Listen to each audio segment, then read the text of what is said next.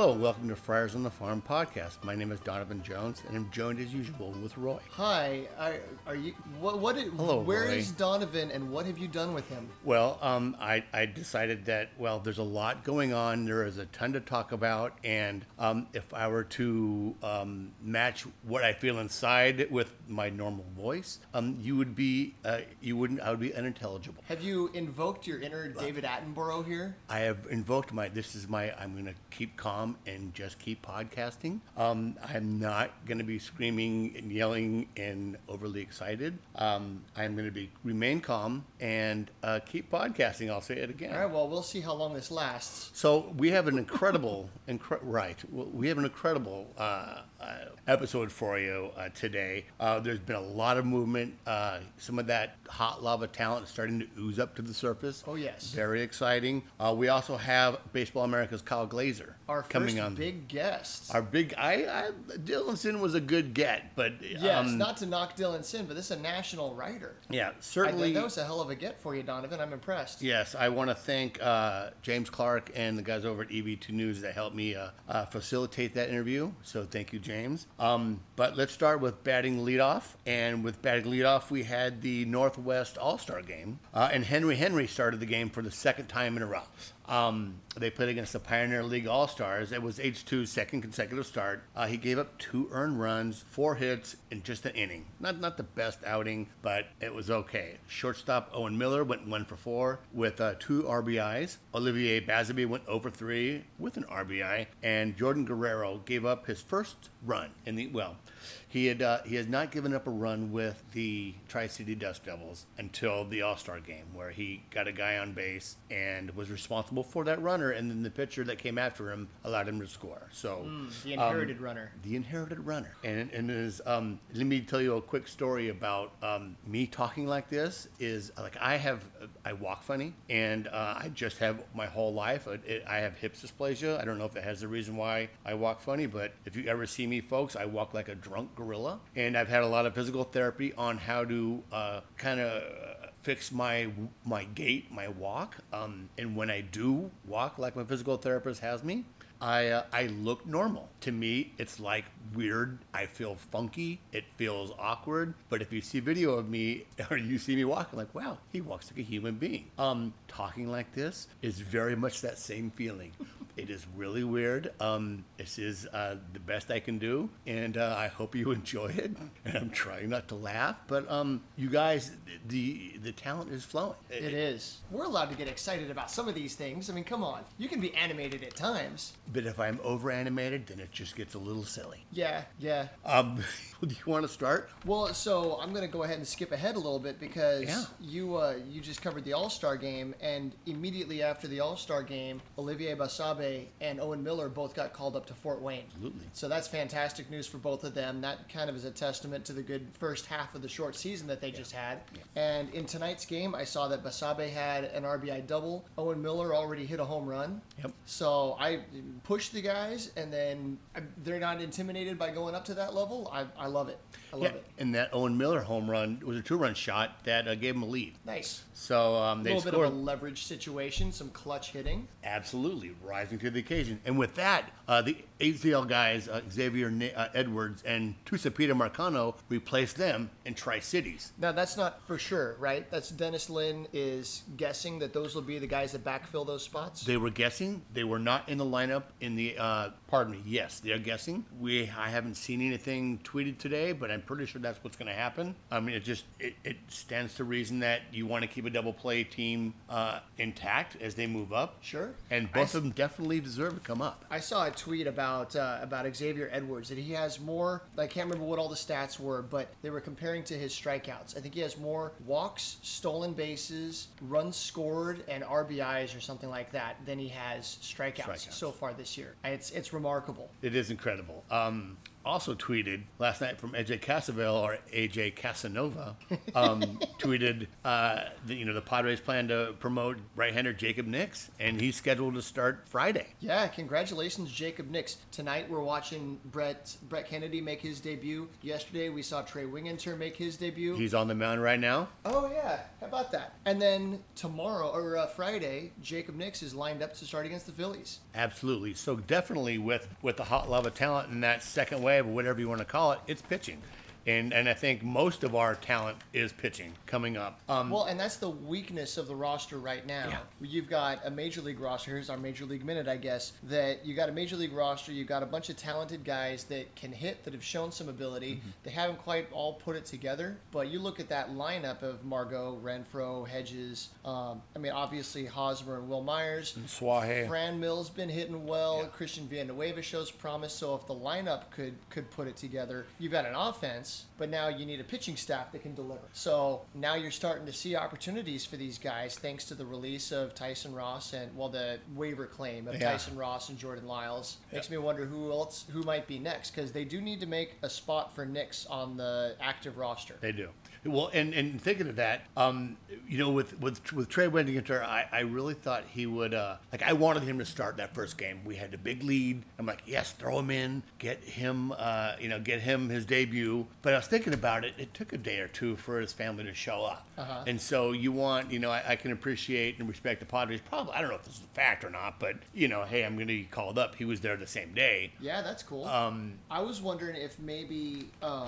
if they wanted to give him a couple of days to acclimate to the clubhouse, to how they prepare before a game, so he can get his routine going. When Lucchesi came up and made his first start, that was one thing that I saw, that he's very routine-driven. He's got a whole pregame routine that goes hours before his start. And for that first start, he was thrown off of his rhythm because he didn't have the same equipment. He got flustered by the whole thing. Yeah. So maybe you give a guy a couple days to get in the rhythm of the game day rituals, so then he could be prepared. Now, obviously, today he stumbled out of the gates. He had 6 earned runs in the first inning. Woof, and back-to-back home runs. Yeah. And Trey just brushed off Yelich off the plate. And last night he pitched the ninth inning, and this is Wingenter you're talking about. Yeah, Wingenter.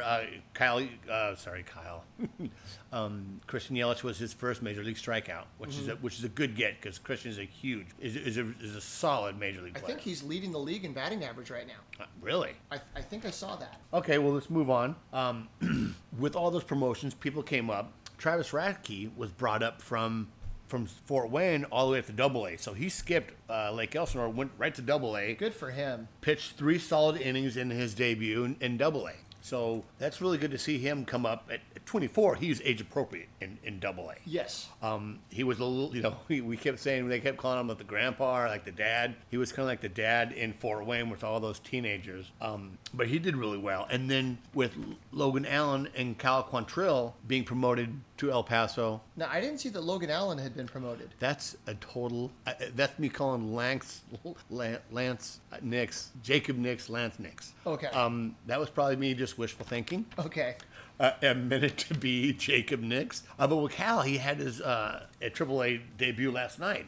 And he had a pretty good showing. He gave up 2 runs in 6 innings on 7 hits. I caught the last inning of that game, and he still has a lot of work to do. I mean, he did really well last night, and good for him. But I just saw with a couple at bats, he gets 2 quick strikes, and then fails to put people away, mm-hmm. and that's when he gets in trouble. But 2 runs and 6 innings. That's pretty good. So now, just thinking off the top of my head, I wonder if, so he's been in Double-A all season, and this has been a consistent roadblock for him. Yeah. That he gets to that point and he just can't finish guys off. So he's had all this year to work with a pitching coach in Double-A. I'm not sure who that is. I know it's not Bert Hooten. He's in Fort Wayne. But for whatever reason, he hasn't been able to break through that barrier. So maybe coming to AAA and working with the pitching coach there, he can find it. It's not Glendon Rush, is it? No, Glendon Rush is. It could be. Anyway, whoever the pitching coach is in AAA, maybe he's got some different methods, some different kind of mental whatever to come up with to get past that. Or it might be the pitches that Austin Allen was calling behind the plate that for whatever reason the sequencing wasn't quite working for him. So now you bring him up and you match him up with Mejia or Raffy Lopez, who has a bunch of MLB experience.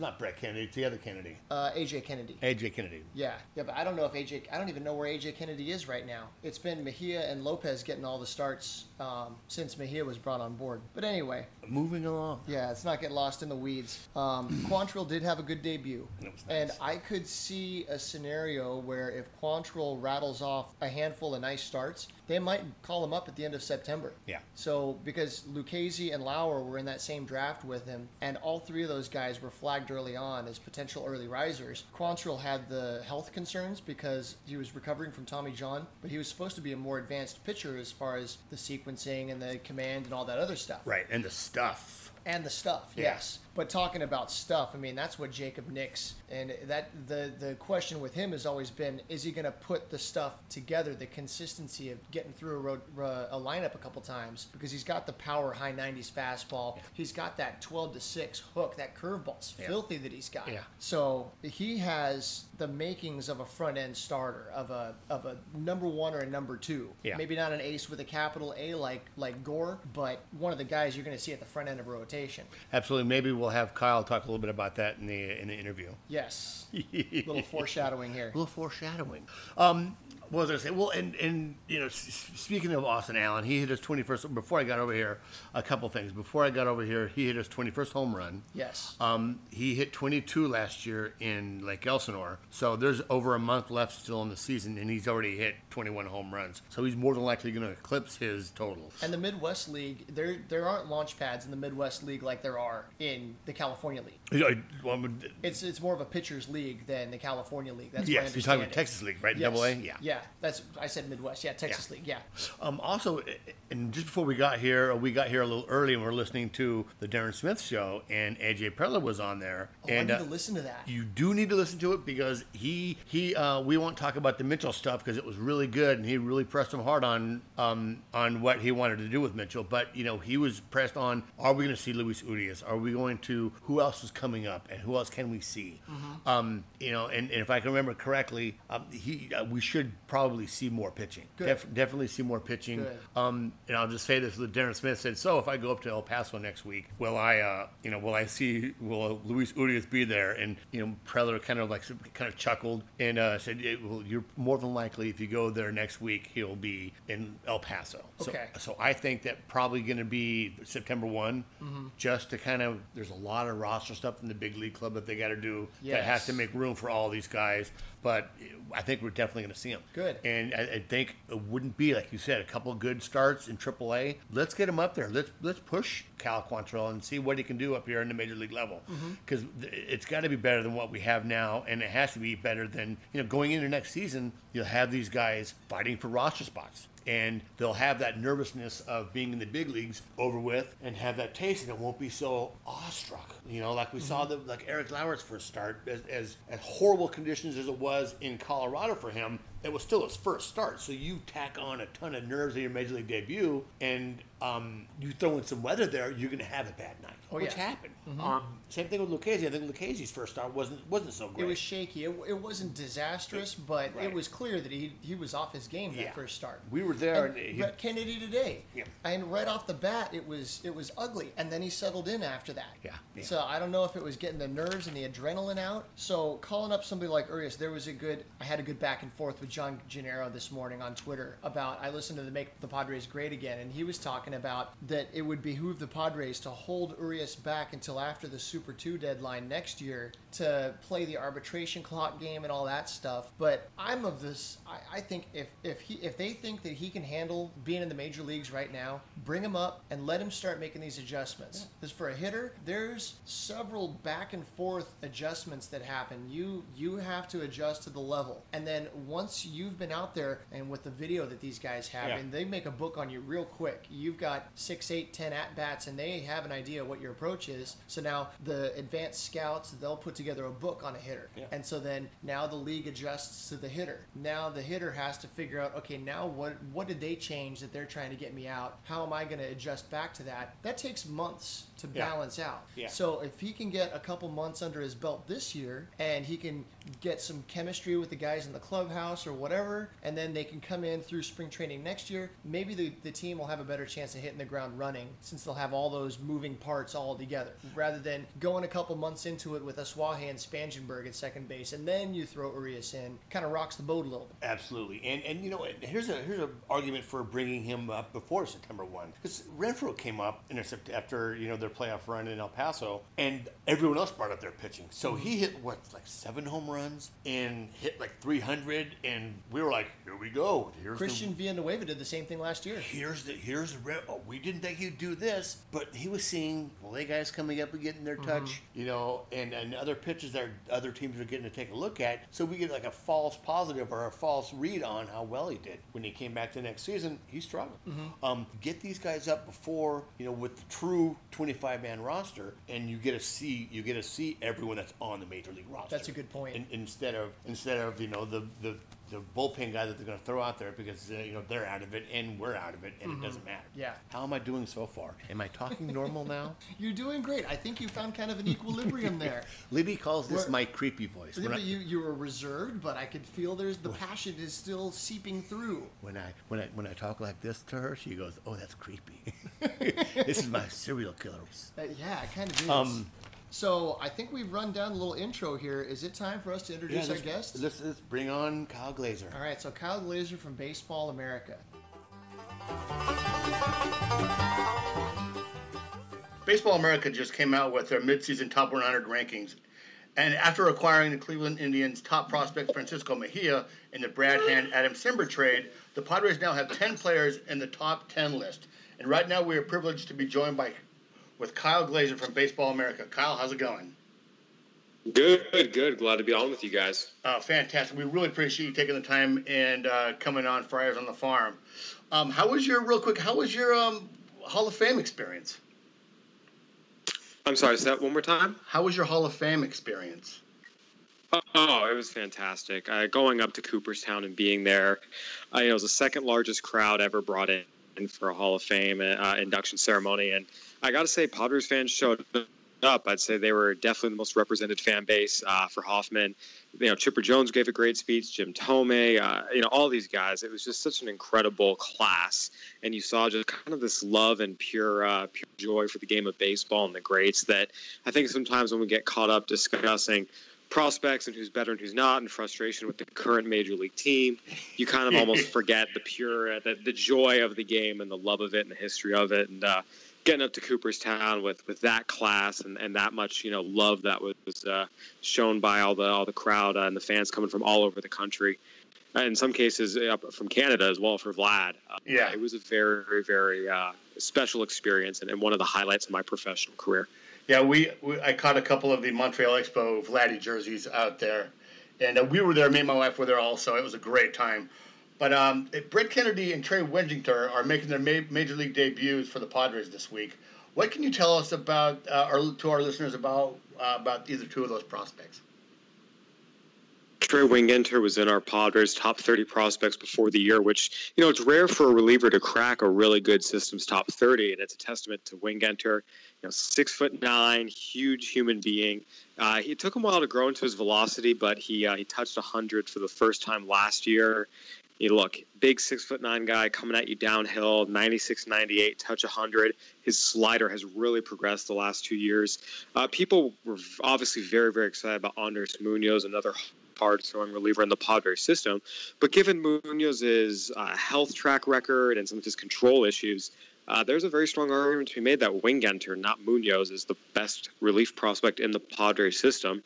And now he's up in the majors. We'll see how he does. I mean, there's always an adjustment period, but he's got the stuff. He's got certainly got the height and the intimidation factor down. So I expect him to eventually grow into a pretty solid 7th, maybe even 8th inning role for the Padres here in the next couple of years. Nice. And how about Brett Kennedy?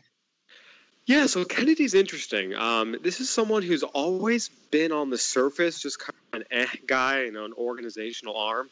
But he's kept climbing. He's kept getting outs. And despite all, you know, skepticism, got himself to the majors. It's a fastball that's low 90s. It's 90 to 90. He'll get to a 93 on a good day. There's other days it's 89 to 91, touch of 92. You know, he moves it up and down and in and out. He really changes eye levels well. His changeup and his slider, it's always been a very fastball-heavy load with him.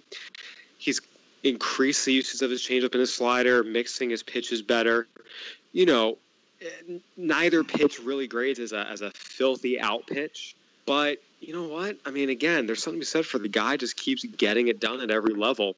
You know, there's still an expectation, just as we saw last year, that Kyle Lloyd came up and made his big league debut, and that was kind of it for him. There's still a sense that might end up being Brett Kennedy's fate, a guy who comes up, makes a spot starter or two, and spends the rest of his days in AAA.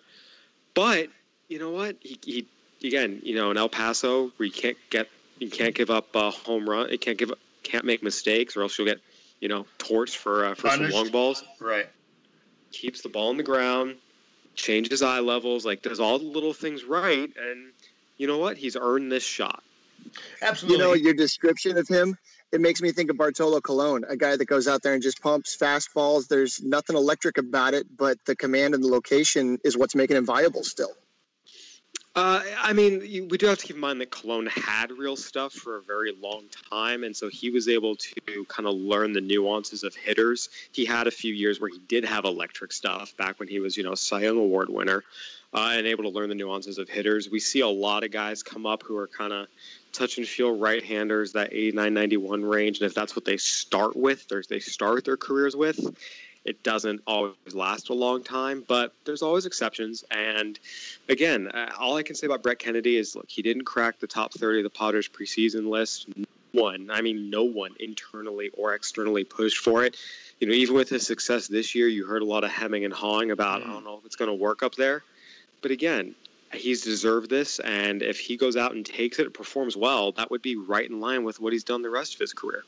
Fantastic. Francisco Mejia is an exciting player for the Padres to add into the mix. What does this say about, what does this mean for Austin Allen? Well, so it's different, right? Because Austin Allen, look, the dude can hit. The dude has always been able to hit. It was apparent last year that it's a very, very real bat. But even all that said, there was never a sense that he's going to be a good enough catcher to catch every day. It would be kind of a, you know, play some catcher, play some first base, maybe go, you know, DH when they're in an American League park. The role for Austin Allen, remember what Hector Sanchez did for the Padres a couple years ago? Absolutely. Power left-handed bat off the bench. Again, that little bit of catch, a little bit of first base, a little bit of DH when it's an interleague game. That's kind of the expectation for an Austin Allen. So Francisco Mejia's acquisition as a potential everyday catcher doesn't really change a whole lot for Austin Allen. Austin Allen was always going to be that versatile backup / third catcher, first base DH type. Okay, so we're not expecting him. Well, Padres fans are really expecting him to come up and be Salvador Perez. But really what we're looking for is a solid backup with a power bat, yeah? Yeah, I mean, Salvador Perez is an elite receiver. No one has ever said that about Austin Allen. Hey, he's improved, and he's got a 36% throwout rate right now in San Antonio. Well, he's improved his caught stealing rate. There's no question, but receiving, you know, the ability to block balls in the dirt, that's never been something that's considered everyday caliber. Absolutely. Mackenzie Gore has had some blister issues. Rough start, solid but certainly not dominating performance so far. You only dropped him one spot in that list, in the top 100 list. I mean, he's still a stud. You know, their expectations for some of these guys are just so out of whack. You know, you heard people every year in spring training, you hear just ridiculous things being said, you know, including, oh, man, Mackenzie Gore might be the best pitcher the Padres have, major league roster included. You know, last year it was Lucas Ursig of the Brewers. He could be in a big league lineup right now. Well, and guess what? He goes out into A ball and hits 230. I mean, yeah.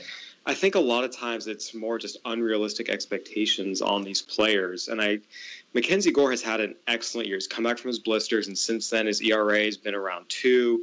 He's holding opponents to a 180 average with, I believe, a sub-500 OPS. He's been great. He's done everything. But because people you know, no actual evaluator said he was Clayton Kershaw, but I think people saw high leg kick and some athleticism and got really overly excited about it. He's a really good pitcher who's having a really good year at an age-appropriate level, but he's a high school draftee who played really bad competition in the state of North Carolina, which, you know, in the lower divisions of it, he has things to work on. He's doing really, really well for himself. He's still a potential frontline starter. Cole Hamels is still the comp. Nothing's changed. I think people just had expectations that were a little bit crazy to coming out of spring training. Exactly. Gotcha. Well, so Cal Quantrill is kind of the opposite side of that coin. He's struggled since he was drafted, but he just earned a promotion to AAA. Do you see any signs outside of his stat line that suggest that he might be bouncing back toward the end of this year and into next year? We're going to find out, because he started showing you those signs in June where you said, okay, he's figuring out, he's turning a corner. If you just take out his June stat line, it's pretty darn good. And then he took a step back in July. So Cal Quantrill, you know, you talk to evaluators and you watch him pitch, and he still shows you those flashes of mid to front of the rotation stuff, durability, athleticism. And then there's two steps back. And I think right now, you know, putting him up in El Paso was definitely a little bit of a little aggressive, you know, a guy whose fastball command has had issues, putting him in a place where if he misses a spot, it's going to be trouble. But look, there's real stuff there. The slider has jumped forward. The changeup's regressed a little bit, but that just means it's regressed from plus to plus. It's still a really good pitch. So I think that Cal Quantrill, it's really just a matter of fastball command, consistency in his delivery, staying on top of his fastball, getting it downhill, pitching inside with it. It's a lot of things that are fixable. There's still the ingredients there, but now he has to actually, you know, show that he can fix them. Absolutely. So Quantrill is joining Jacob Nix in El Paso. He got the call last week to go up, and he just made his first start in El Paso. What do you see about him that has him turning a corner this season? Well, Jacob Nix has always had absolutely disgusting stuff. You line his stuff up with Cal Quantrill's, and it's as good, if not better. You know, he was the guy 2 years ago that averaged the highest fastball velocity in the Padres system. Not Anderson Espinosa when he was healthy, not Quantrill after he was drafted. You know, Nix is the guy who has the fastball velocity. He can hold it to late innings. His curveball, when it's right, is arguably the best in the system. At least it's in the conversation. The biggest thing with him was always fastball command. He would just get too much to the plate, so you didn't see the strikeout numbers commensurate with the stuff. Again, that's just something that comes with time, development, repetitions. Nix has also had a run of injuries that have limited his innings throughout the years. But look, since he's come back this year from this year's groin strain, he's been pretty impressive. So there's a number of evaluators out there who feel that Jacob Nix is a better pitching prospect than Cal Quantrill, and has been for a year. You know, it's just a matter of him staying healthy enough to show that. But this year, since he's come off, he's looked the part, and I would not be surprised if he's in the Padres rotation getting a few starts here in September. Excellent. Josh Naylor dropped several spots. Is that because they moved him to the outfield, or why did he drop so far?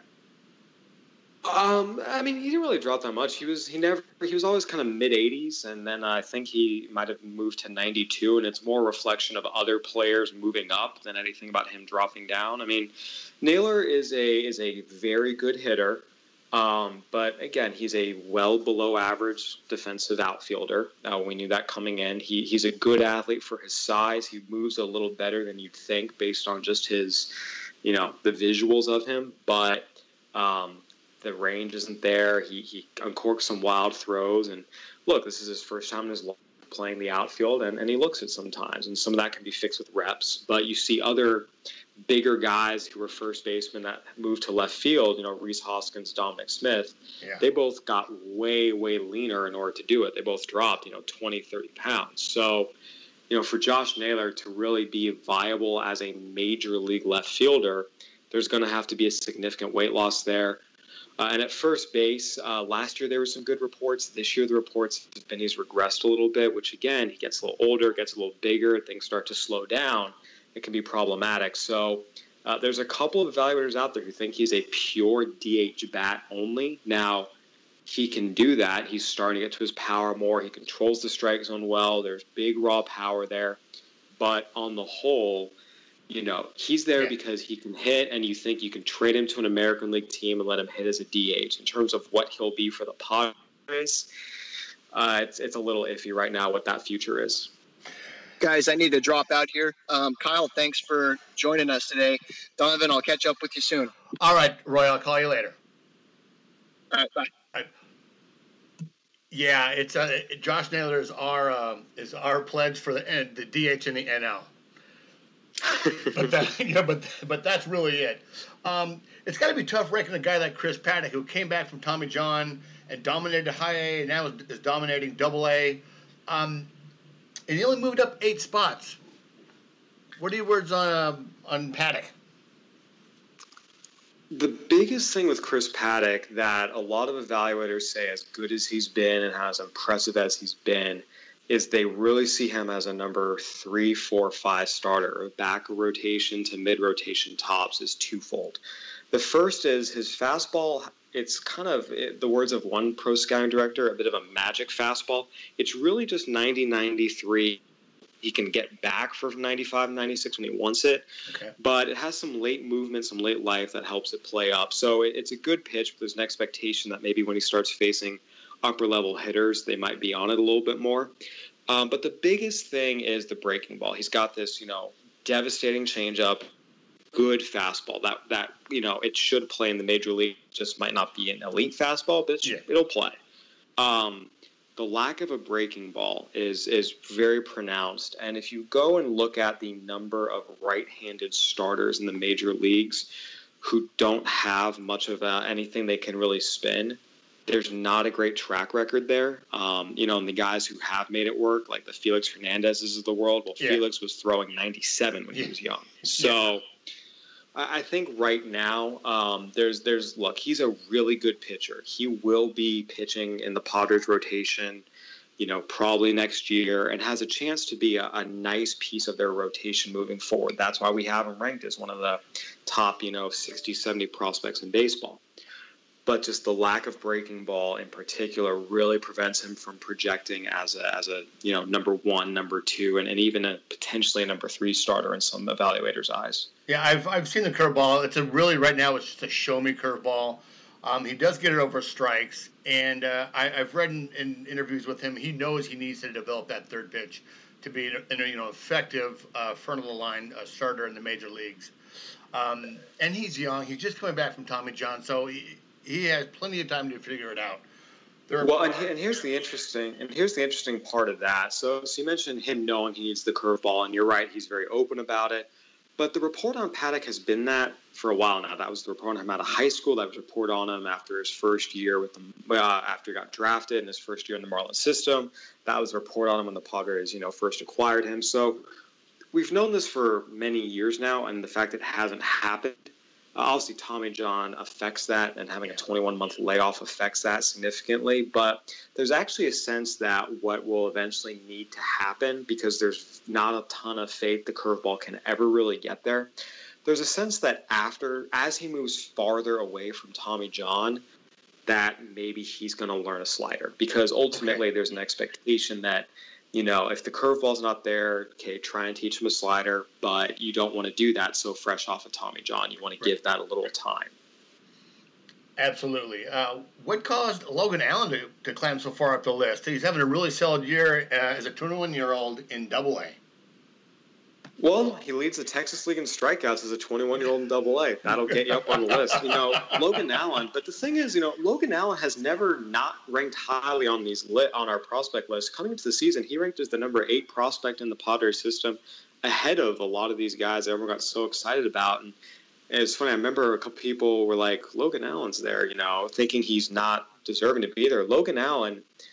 I'm just going to say this: if we look back 5 years from now, and of that top group of Padres pitching prospects, Gore, Morejón, Baez, Paddock, Allen, if Logan Allen's the one that ends up having the best big league career out of all of them, I would not be surprised. Gore and Morejón have some injury issues. Baez has taken a step back. Paddock's a TJ guy without a breaking ball. Like, all these guys have potential, but they all have red flags. Logan Allen, he's the guy that has probably the 3-pitch combination combined with just some of that proven durability as good as any of these guys. Fastball, the breaking ball, the changeup. He's, you know, they've made him more pitch efficient. He's pumping out, you know, 6-7 inning starts regularly. Sometimes he's getting into the eighth. He's missing bats at the upper levels when he, you know, theoretically he would have been a junior in college this year. Yeah. This is a really, really good left-handed pitcher. Padres fans should feel, I think, a little more excited about than they do. And some of us do, but he's not known by everyone. I caught his last start against the Hooks, and he gave up a run, several hits in the first inning, and he labored through that first inning. But it seemed like when he got through it and went to the second and moved on, it was just a different pitcher. He switched it to another gear with sequencing, with command, and just dominated the rest of the game. Yeah, I mean, the big thing with Logan Allen has always been kind of, you know, consistency of command in the zone. Sometimes he'd get a little wild in the zone. That was always kind of a knock on him. But again, a lot of this comes with reps. He's a young kid. He's showing, you know, bat-missing stuff. And I think as you continue to watch him grow, he has a very good chance to be, you know, in the Padres rotation the next time they're good and contending for a playoff spot. Yeah, We're really excited about him. Hey, does Luis Urias' slow start and lack of power keep him so low down the list? It seems with the elite bat, he would be a little bit higher than, where do we have him at, 32? Well, we've got him as one of the top 30-some-odd prospects in baseball. That's pretty high up on the list. I mean, keep in mind, there's thousands of prospects. That's, to be number 30 is pretty elite. You know, people need to stop focusing on his power. He's not a power hitter. His swing is not that of a power hitter. You know, again, he's best if he hits .310 with a .400 on base and 6 home runs. That's a better player than hitting .250 with a .330 on base, but 12 to 14 home runs. This is not a home run swing. It should not ever be a home run swing. He should be someone that contends for batting titles and plays above average defense at second base and hits the two hole in the Padres order. Right now, in part because, you know, there's been an overemphasis on power, his leg kick is getting bigger and more unwieldy. Now, he added it in 2016. It was fine. It was straightforward. Last year in AA, he got big with it sometimes, but for the most part, he kept it under control. This year, if you watch him, there's a lot of swings. That leg kick, instead of ending back towards the pitcher, he's stepping into the first base dugout, and it's, you know, cutting off his swing. Absolutely. So right, he looks like a sumo wrestler when he drops that second foot down, which is making him late. It's making him late. It's taking him off balance. And in some ways, it's a testament to how good of a hitter he is.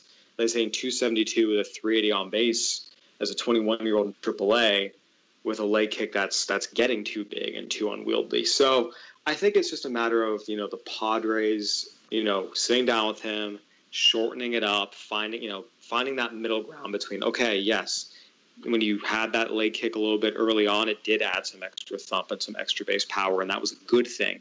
But we need to find that as opposed to what he's doing now. So there's some things to work on there, and that's part of it. But again, I mean, the fact that he's the number 30-some-odd prospect in baseball, that's not low in any way, shape, or form. I think sometimes people lose perspective on just how many minor leaguers there are. If you're anywhere in the top 100, if you're anywhere in the top 200, that's an incredible testament to your talent.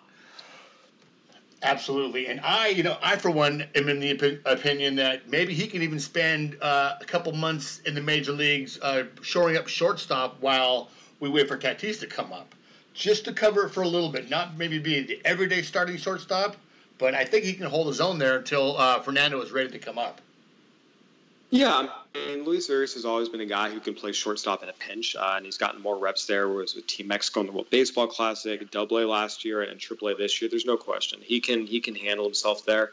I think ultimately, again, what's going to make him, you know, the above average everyday major leaguer is his bat first and foremost. So there's an argument to be made. The best thing for the Padres to do would be to bring him up, to let him just play second, so he doesn't have to worry about all the things that come with being a big league shortstop, and just let him play his natural position and worry about making the offensive adjustments. But depending on, you know, the overall team's outlook and the health and who's doing what and when and where, you know, he can slide over there as needed. But I do think there's a strong argument to be made to just let him play second, let him deal with the offensive adjustments without throwing shortstop at him at the same time. Absolutely. And you know, guys like Luis Urias, they can be table setters. Absolutely. You know, just get on base and then had the big bats drive him in. Adrian Morejón, can you give us some thoughts on him? He just left last night's game with a, I think it was a biceps injury, but he was passed by a few guys in your rankings. Well, I mean, the guys that passed him are all guys in AA, AAA that are healthy and throwing well. I mean, Adrian Morejón shows you tremendous stuff. We've seen his stuff jump two years in a row now. The biggest thing this year was the curveball. You know, last year he didn't quite get the release point down. His arm was a little late on it sometimes. And even at the beginning of this year, it took a little bit. But once mid-May hit, he started hitting it, and it was just absolutely disgusting. So you see the fastball tick up. You see the curveball become a really good pitch for him. He's got the two changeups.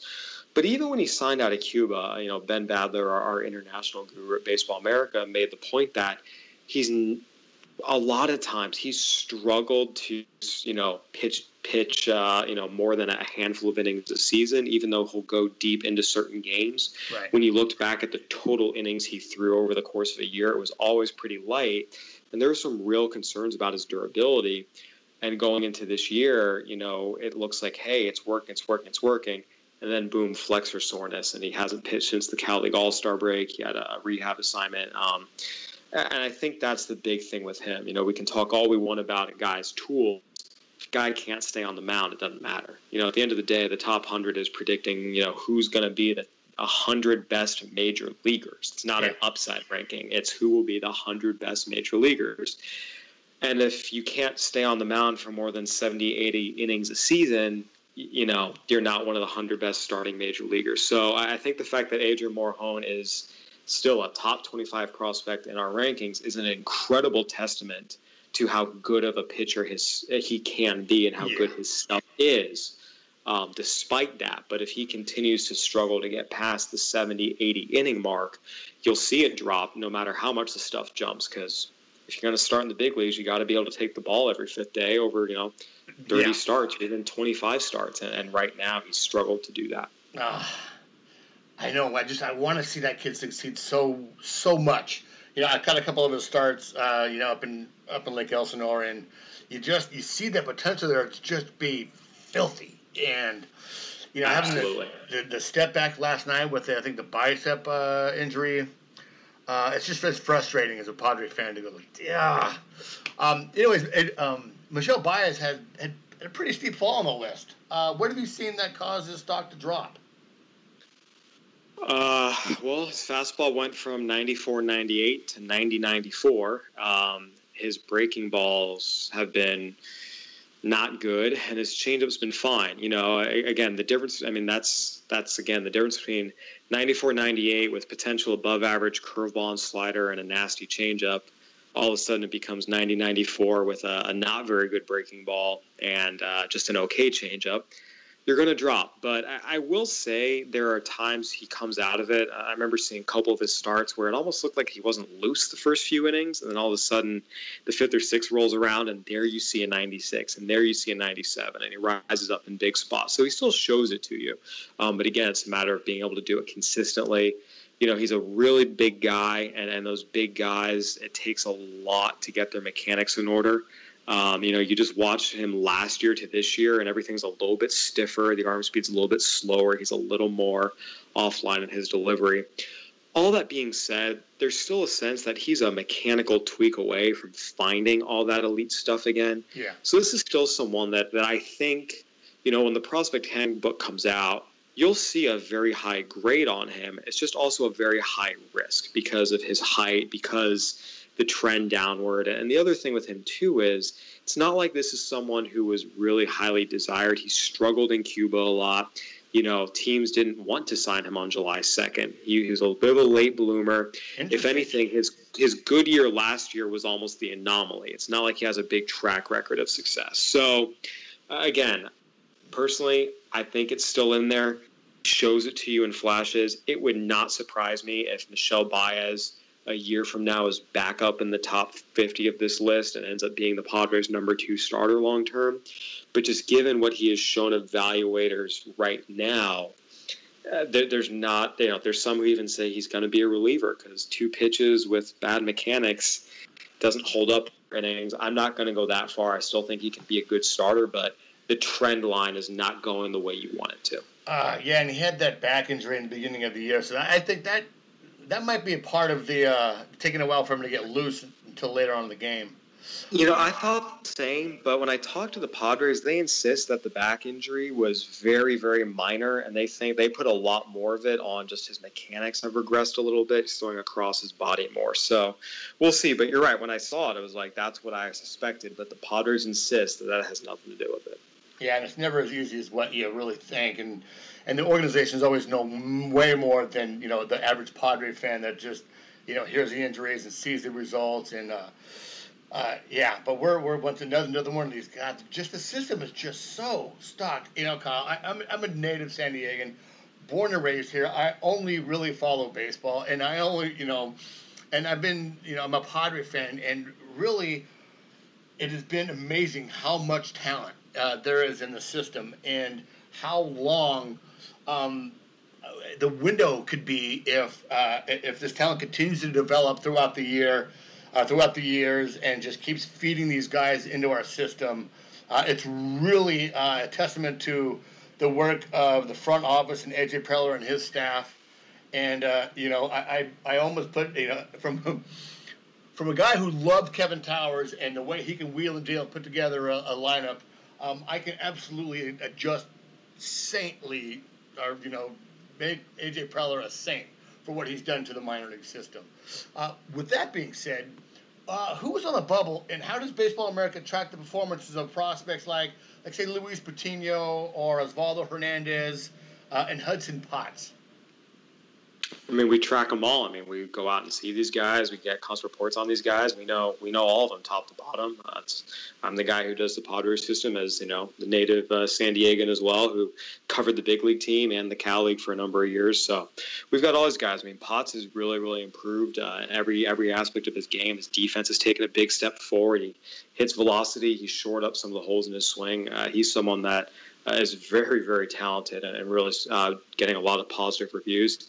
Patino's been absolutely filthy. Obviously, it's been 2 months, and you want to see him do it over a longer period of time, but everything he's shown you now is dominant. You know, Osvaldo Hernandez is kind of that junk baller, back of rotation, who just throws the kitchen sink at you, has 8 different pitches. You know, to give a pot example, remember Josh Banks a few years ago, who would have like 8 different pitches, you know, right-hander? Exactly. Osvaldo Hernandez does a lot of the same type of stuff. Now, obviously, he's younger and he's in the minors, and maybe there's more growth there. Josh Banks, you know, proved to not be much more than a fill-in type. But, yeah, I mean, so again, there's a variety of guys in terms of, you know, the types of pitchers they are, right-handers, left-handers, potential stars, potential relievers. You know, on the position side, it's much lighter than on the pitching side, but you know, there's still some interesting potential impact bats in there, and Hudson Potts has put himself into that conversation.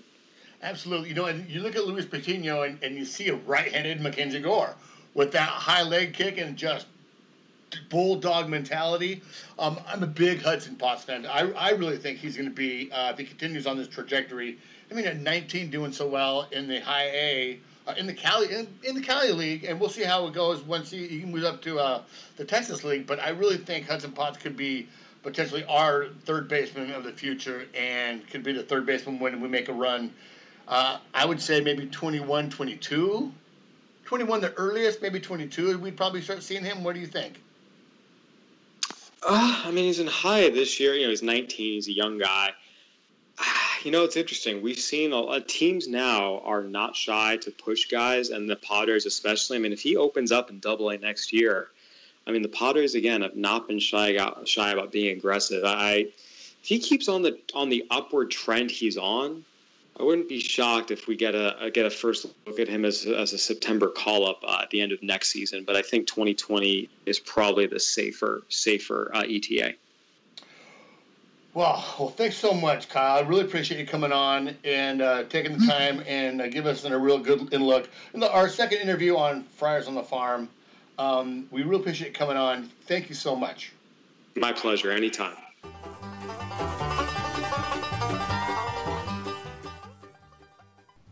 and that was Baseball America's Kyle Glaser. Really, it was a good get. He's a good guy. Oh, thank you so much, Kyle, for coming on our show. I wish I could have stuck around the whole time, but I ducked out from work for a few minutes. Don't tell my boss to participate in that. No, and I was going to say you were neck deep in marriage prep. No. And that's the reason why we had to do it on Mondays, because Wednesday, Thursday, well, now I have to work, but Wednesday and Thursday you had family stuff. We've just been so busy with all kinds of things. Yeah. Yeah. It's a blessing and a curse having so much going on in our lives. Absolutely. So we really appreciate him coming on, and we'll have him come on again. Let's move on to a little bit of the – we have a little bit for each affiliate here. This last Friday, Francisco Mejia hit his first homer as a Padre prospect. Yes. He's been killing it, too. Absolutely. I never watched much video of him. I mean, I saw a little bit, but now that I've had a chance to see him a little bit, and the guy's got bat speed. That bat just comes flipping through, and he can get at anything. He can reach any part of the zone. Yeah. I can see how there's maybe a little bit of Vlad Guerrero in there, that he knows that he can hit anything, so he kind of goes after it. So that's where they're trying to rein him in a little bit, command the strike zone a little bit better. A little more discipline. Mm-hmm. And that's a great thing about, God, there's so many people that are posting. Tex Padre, Josh is posting 3M. Purple 3M. They're all he watches. You know, he tapes the games, and then he'll post snippets of at bats. And the Tex Padre, God, the EBT has got themselves he's just a beast. Yeah, I mean, he drove 400 miles one night to go to one game to watch the AA team. Wow, he went from El Paso to somewhere in Midland, Texas, to watch a AAA game, and then went and saw a AA game and Logan Allen, and he's doing it for James Cocker with our EBT. Well, those guys are an asset to the Padres Twitter community, God, and I appreciate it, and I love that kind of stuff because it gets everyone excited. You know, I have the MLB TV package. Not everyone does, and not everyone can afford. It's $12 a month, and so to, you know, to have people post those videos, I think it draws us closer. I think we then can all draw our own conclusions on how high Luis Urias' leg kick is, or how short it should be. Exactly what. Or Mejia's cannon. Yeah. He threw out a runner at second base, and oh my God, the guy's got a laser, and it reminds me of Christian Bethancourt a little bit. Just the speed that ball comes out, but he pops up so fast too. That's Bethancourt. His footwork looked a little bit slow, and then the ball would explode out of his hand. Absolutely. Where Mejia, it's just boom. It's like a rifle. I love it.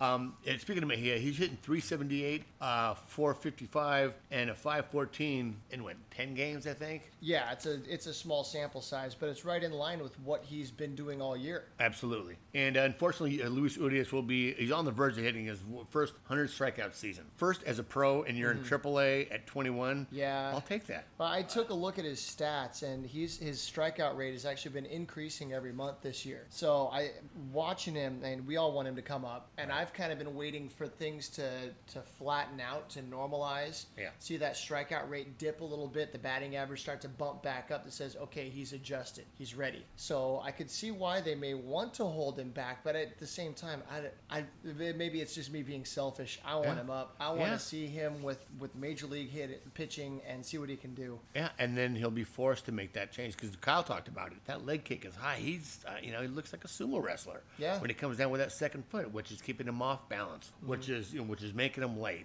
and you can get away with that in AA, and like Kyle said, it's a testament to what a great hitter he is to be hitting so well, at least for average, with that high leg kick. I wonder if he's trying to get the ball in the air more as well. I think I don't know if he read his own press or if the organization wants him to do that to bring that power. And Kyle said it, and I believe we don't need him to hit home runs. No. We want that kid to get on base. Yes. He's going to be the table setter. Mm-hmm. He's going to hit top of the lineup, definitely not first, but, a second or a third. I could see him being a leadoff hitter. You don't need to be the classical, whatever Willie Mays Hayes type of hitter to be a leadoff hitter. You just need to get on base. Particularly if Margot starts showing a little more power and gap-to-gap hitting. Yeah, speed isn't a part of the game like it used to be. Right. You get a guy on, get him to second base, and then you can drive him in with a single. Yeah, once it comes down and starts getting that more walks to strikeout ratio, hopefully that'll come back maybe after some adjustments. Mm-hmm.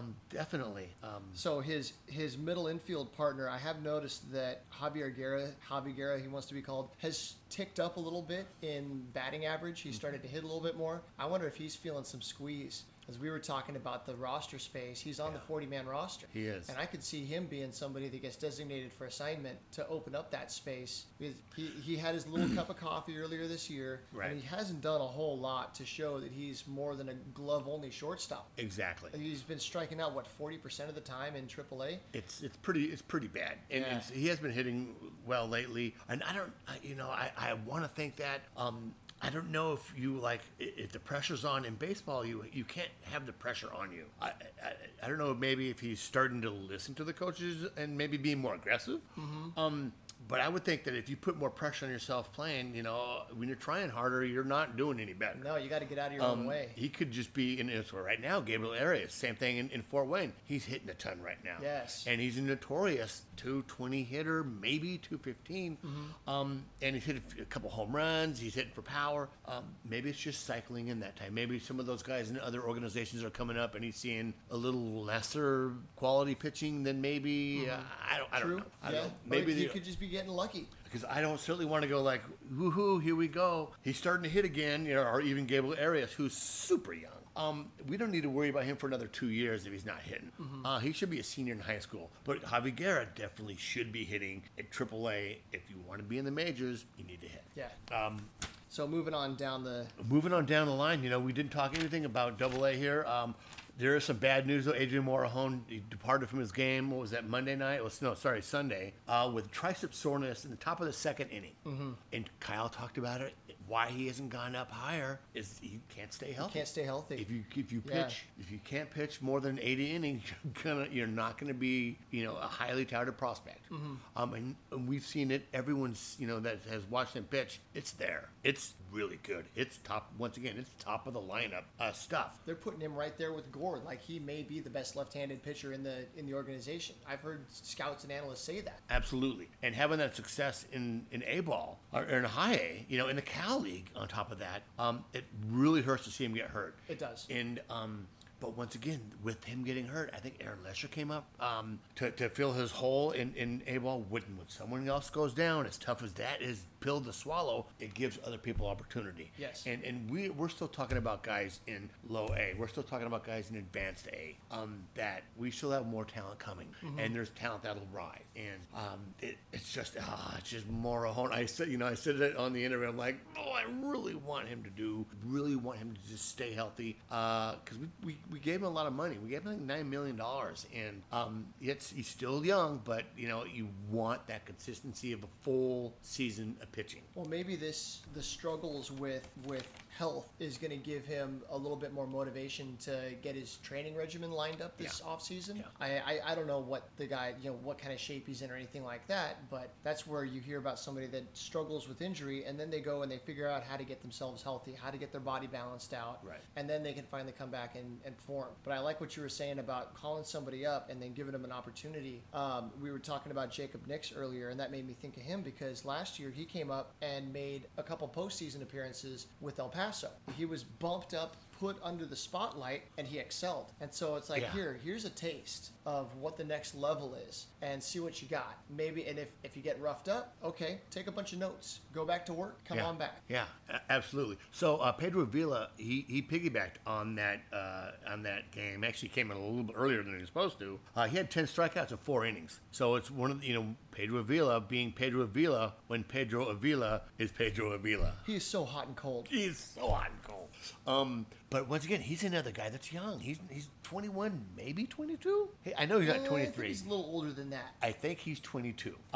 He has a 12-10 strikeout-to-walk ratio and 22 and 2/3 innings. He's 21 years old. Has 97 strikeouts and 36 walks and 88 innings. So he's young for his level. He's totally young for his level. He's the guy that we got back for Derek Norris.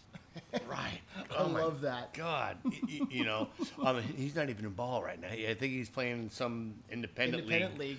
Independent league as a novelty. Yeah, well, when you make bad press the way that he did and you don't do the things you need to do to make it right. Yeah. You don't have a 100-mile-an-hour fastball as a reliever, Roberto Osuna. And not to get on the major league talk, but what I heard about Norris was he wasn't a good teammate. Yeah. I heard he was not helpful helpful at a time when veterans come in and they grab those young guys and they show them the ropes. Mm-hmm. He wouldn't show anyone. I can't remember who was. Well, Austin Hedges got called up. Exactly. That was that 2016? Yeah. When Bud Black let him rot on the bench, and I figured, okay, he's got a half season to hang out with the catchers, the coaches, the pitchers. He can learn. He can absorb all of this. But if your veteran catcher isn't showing you, hey, let me show you how I prepare. Right. What's he going to learn, really? Right. Well, just a testament to the kind of person he is, and that it. Not talking about Norris. Not talking about Norris. It's just not like brooding. Wasn't a part of the clubhouse. And fine, mm-hmm. Get him out of there. I don't want that guy in my clubhouse. No. I don't want him on my team. No. To go a little bit further with that, and guys like I hate to say it, but Matt Kemp was like, as a big superstar as he was, you would think he'd be relaxed, he'd have fun, he'd be able to joke with the guys. But every time I saw that guy at the game, he was always stretching by himself. Mm. And I think one of the knocks on him again was just like he wasn't a part of the team. He was Matt Kemp. Yeah. He was a big fish in a little town. And I heard somewhere on the radio or somewhere that he didn't like being a Padre. Oh, I'm sure he didn't. Right. After you've been Mr. Hollywood for all those years and then come down here to San Diego, Matt Kemp can go be the bell bitch of the week every week. Right. Kick rocks, bro.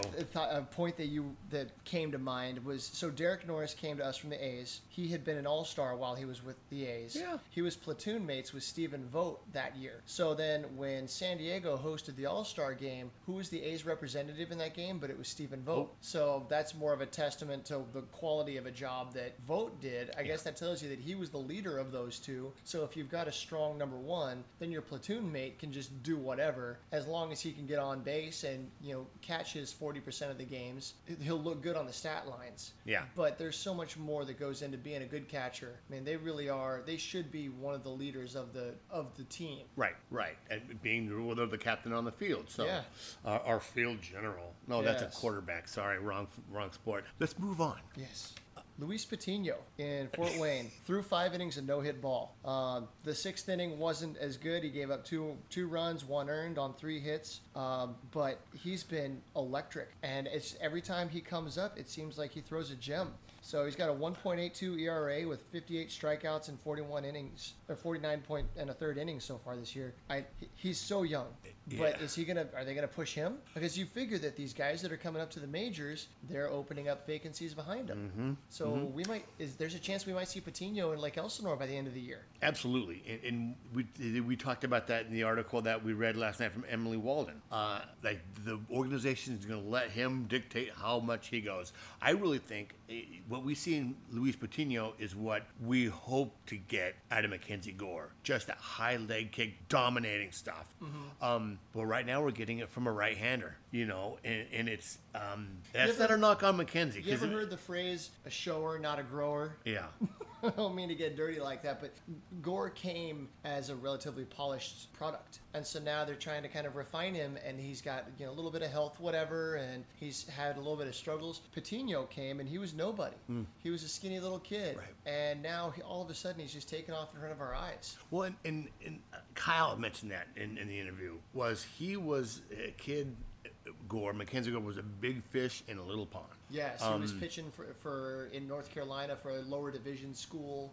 Right. So the stuff is there. I mean, the velocity and the fastball, the curveball. I mean, there's no doubt there's clay there to really mold into a number one starter, but it ain't showing yet. Okay. So we're getting at that at Patino, who we paid $125,000 for. You know what I mean? Yeah. We got him for a bucket of balls. Mm-hmm. And that's just a testament. That's what do you do? That's scouting. That's scouting. That's luck. Because when, like we said it last episode, he was throwing mid 80s. Yeah. He wasn't even upper 80s. Skinny little 150-pound kid. Right. He's not tall. He doesn't have the big frame.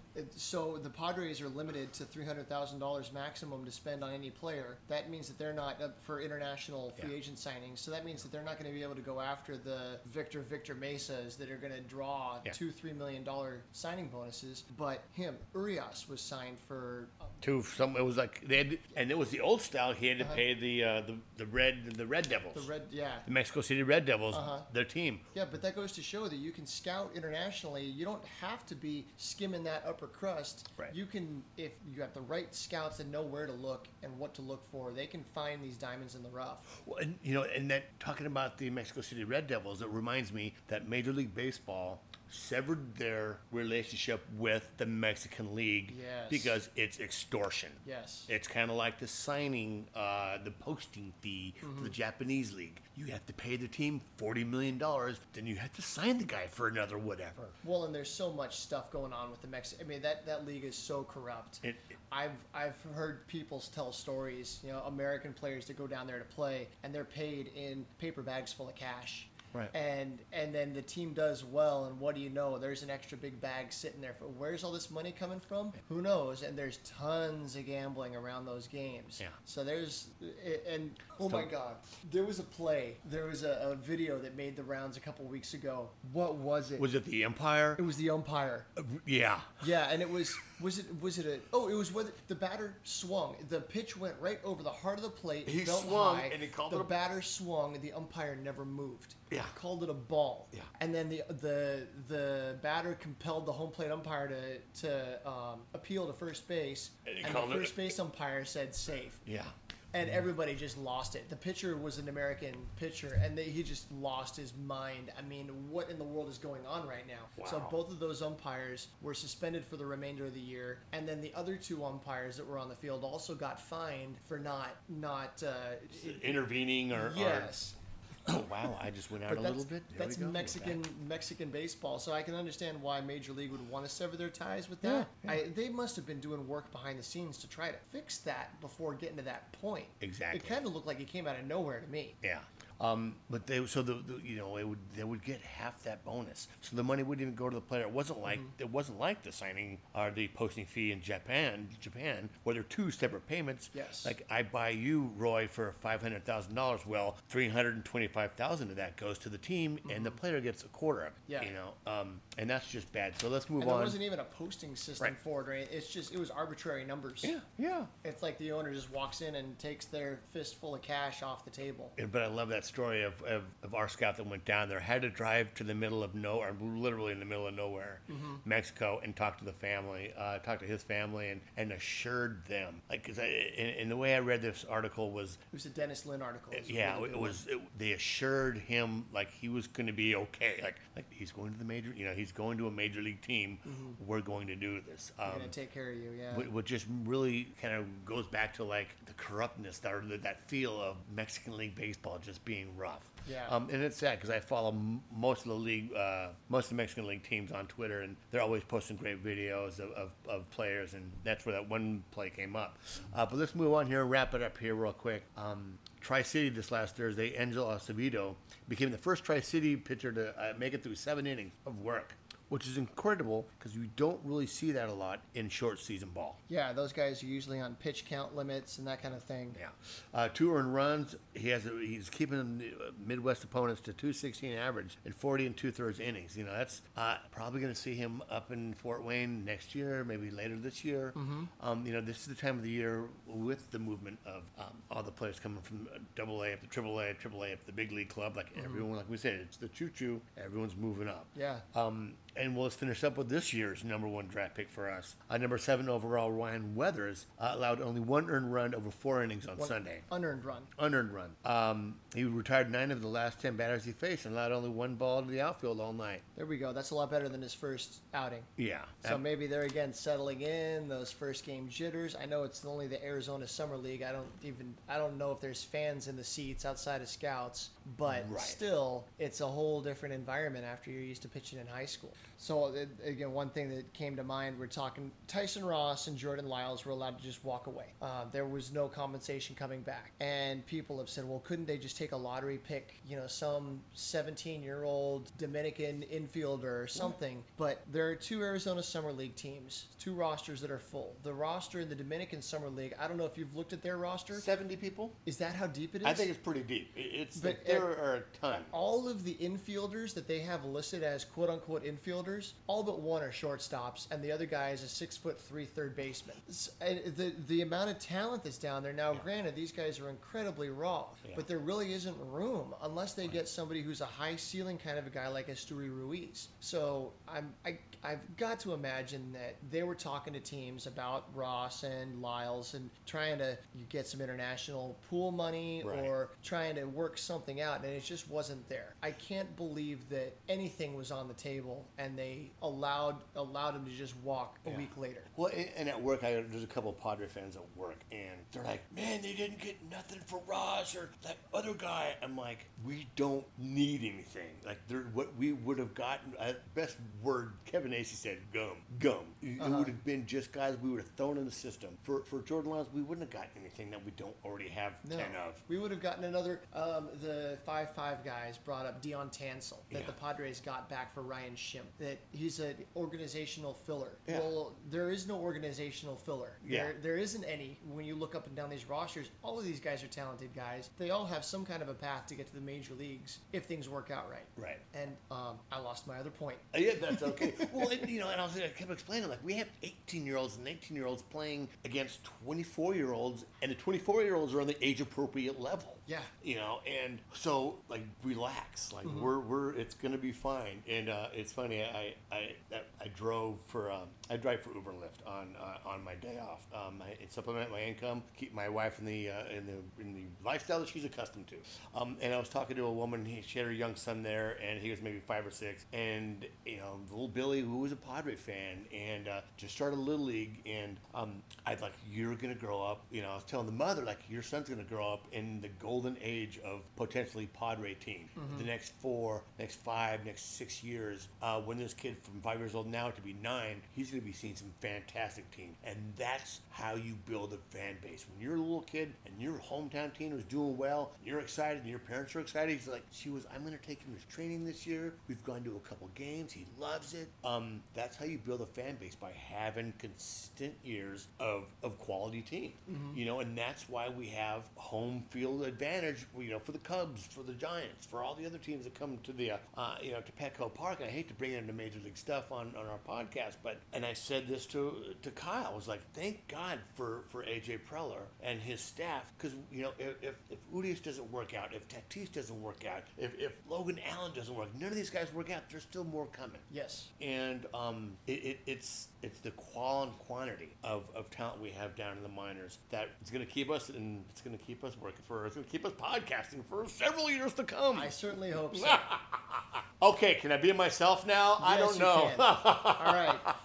Let the reins loose. My name is Donovan Jones. You can find me at SD Donovan. That's SDDonavan on Twitter. And I'm Roy Thomason. I'm Zippy_TMS on Twitter. And don't be afraid to go on iTunes and give us a rating, plus or minus, negative or doesn't matter. Just give us a rating. Yeah.